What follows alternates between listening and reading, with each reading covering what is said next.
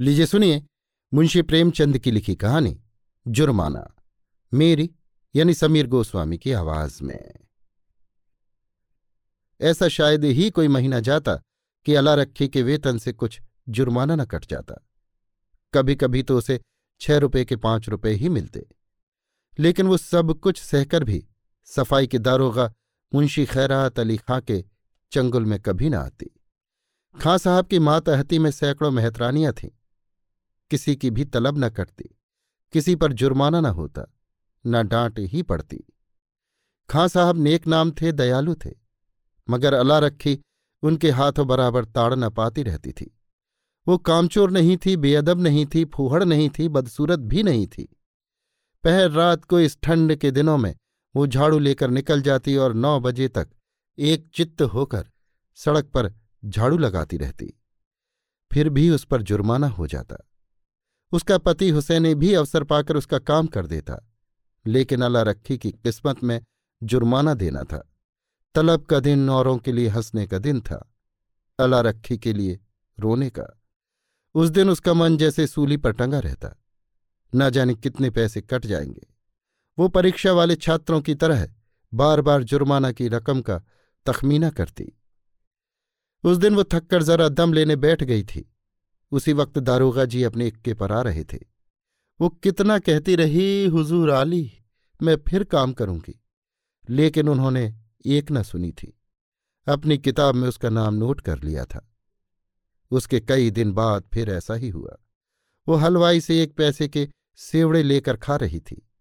उसी वक्त दारोगा ना जाने किधर से निकल पड़ा था और फिर उसका नाम लिख लिया गया था। ना जाने कहाँ छिपा रहता है। जरा भी सुस्ताने लगे कि भूत की तरह आकर खड़ा हो जाता है। नाम तो उसने दो ही दिन लिखा था, पर जुर्माना कितना करता है? अल्लाह जाने। आठ आने से बढ़कर एक रुपया न हो जाए। वो सिर झुकाए वेतन लेने जाती और तखमीने से कुछ ज़्यादा ही कटा हुआ पाती। कांपते हुए हाथों से रुपए लेकर आँखों में आँसू भरे लौट आती। किससे फरियाद करे? दारोगा के सामने उसकी सुनेगा कौन? आज फिर वही तलब का दिन था।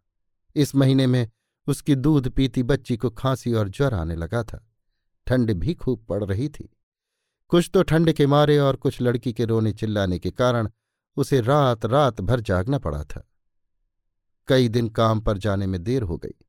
दारोगा ने उसका नाम लिख लिया था। अब कि आधे रुपए कट जाएँगे। आधे भी मिल जाए तो गनीमत है। कौन जाने कितना कटा है।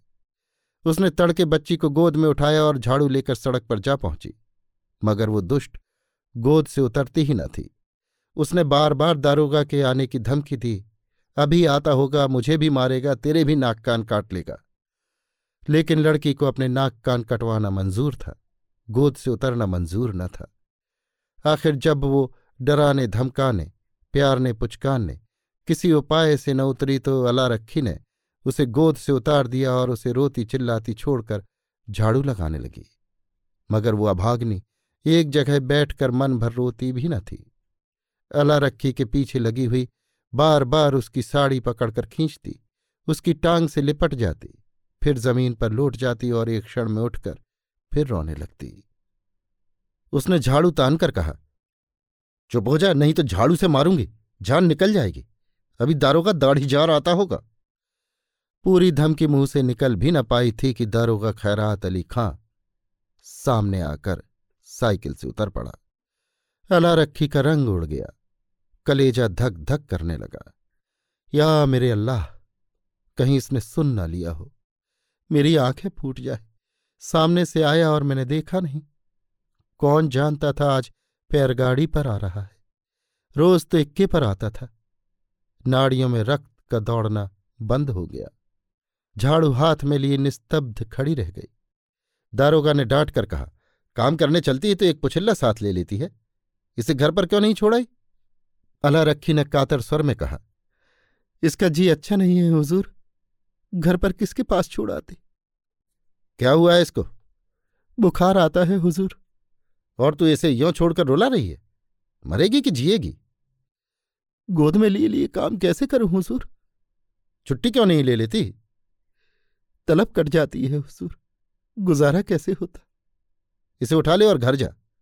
हुसैनी लौट कर आए तो इधर झाड़ू लगाने के लिए भेज देना। अला रखी ने लड़की को उठा लिया और चलने को ही। तब दारोगा जी ने पूछा, मुझे गाली क्यों दे रही थी?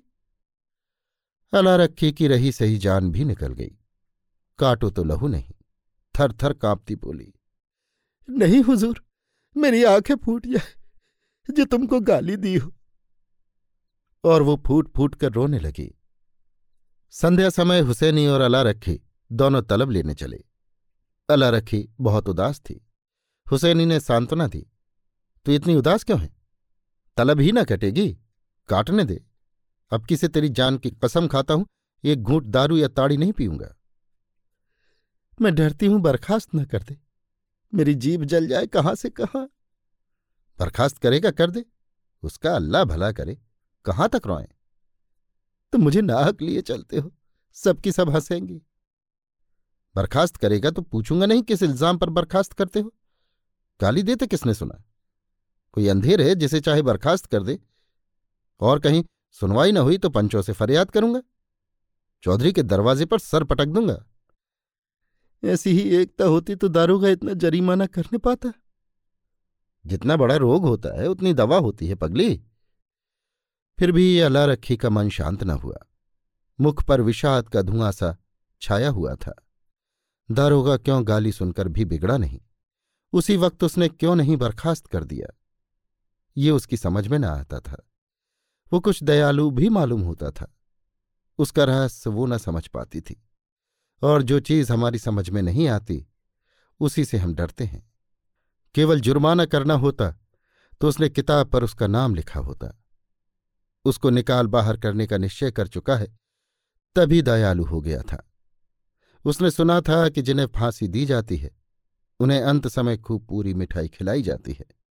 जिससे मिलना चाहें, उससे मिलने दिया जाता है। निश्चय बर्खास्त करेगा। म्यूनिसपैलिटी का दफ्तर आ गया। हज़ारों मेहतरानियाँ जमा थीं। रंग बिरंग के कपड़े पहने, बनाव सिंगार किए। पान सिगरेट वाले भी आ गए थे। खोचे वाले भी। पठानों का एक दल भी अपने असामियों से रुपए वसूली करने आ पहुँचा था। वो दोनों भी जाकर खड़े हो गए। वेतन बटने लगा। पहले मेहतरानियों का नंबर था। जिसका नाम पुकारा जाता, वो लपक कर जाती और अपने रुपए लेकर दारोगा जी को मुफ़्त की दुआएँ देती हुई चली जाती। चंपा के बाद अल्लाह रखी का नाम बराबर पुकारा जाता था। आज अला रखी का नाम उड़ गया था। चंपा के बाद जहूरन का नाम पुकारा गया। जो अला रखी के नीचे था। अला रखी ने हताश आँखों से हुसैनी को देखा। मेहतरानियाँ उसे देख देख कर कानाफूसी करने लगी। उसके जी में आया घर चली जाए। ये उपहास नहीं सहा जाता। ज़मीन फट जाती कि उसमें समा जाती। एक के बाद दूसरा नाम आता गया और अला रखी सामने के वृक्षों की ओर देखती रही। उसे अब इसकी परवाह न थी कि किसका नाम आता है, कौन जाता है, कौन उसकी ओर ताकता है, कौन उस पर हंसता है। सहसा अपना नाम सुनकर वो चौंक पड़ी। धीरे से उठी और नवेली बहू की भांति पग उठाती हुई चली। खजानची ने पूरे छह रुपए उसके हाथ पर रख दिए। उसे आश्चर्य हुआ खजानची ने भूल तो नहीं की। इन तीन वर्षों में पूरा वेतन तो कभी मिला नहीं, और अब की तो आधा भी मिले तो बहुत है। वो एक सेकंड वहाँ खड़ी रही कि शायद खजांची उससे रुपया वापस मांगे। जब खजांची ने पूछा, अब क्यों खड़ी है? जाती क्यों नहीं? तब वो धीरे से बोली, ये तो पूरे रुपए हैं। खजांची ने चकित होकर उसकी ओर देखा तो और क्या चाहती है? कम मिले? कुछ जरीमाना नहीं है। नहीं, अब की कुछ जरीमाना नहीं है। अला रखी चली, पर उसका मन प्रसन्न न था। वो पछता रही थी कि दारोगा जी को गाली क्यों दी? अभी आप सुन रहे थे मुंशी प्रेमचंद की लिखी कहानी, जुर्माना, मेरी यानी समीर गोस्वामी की आवाज़ में।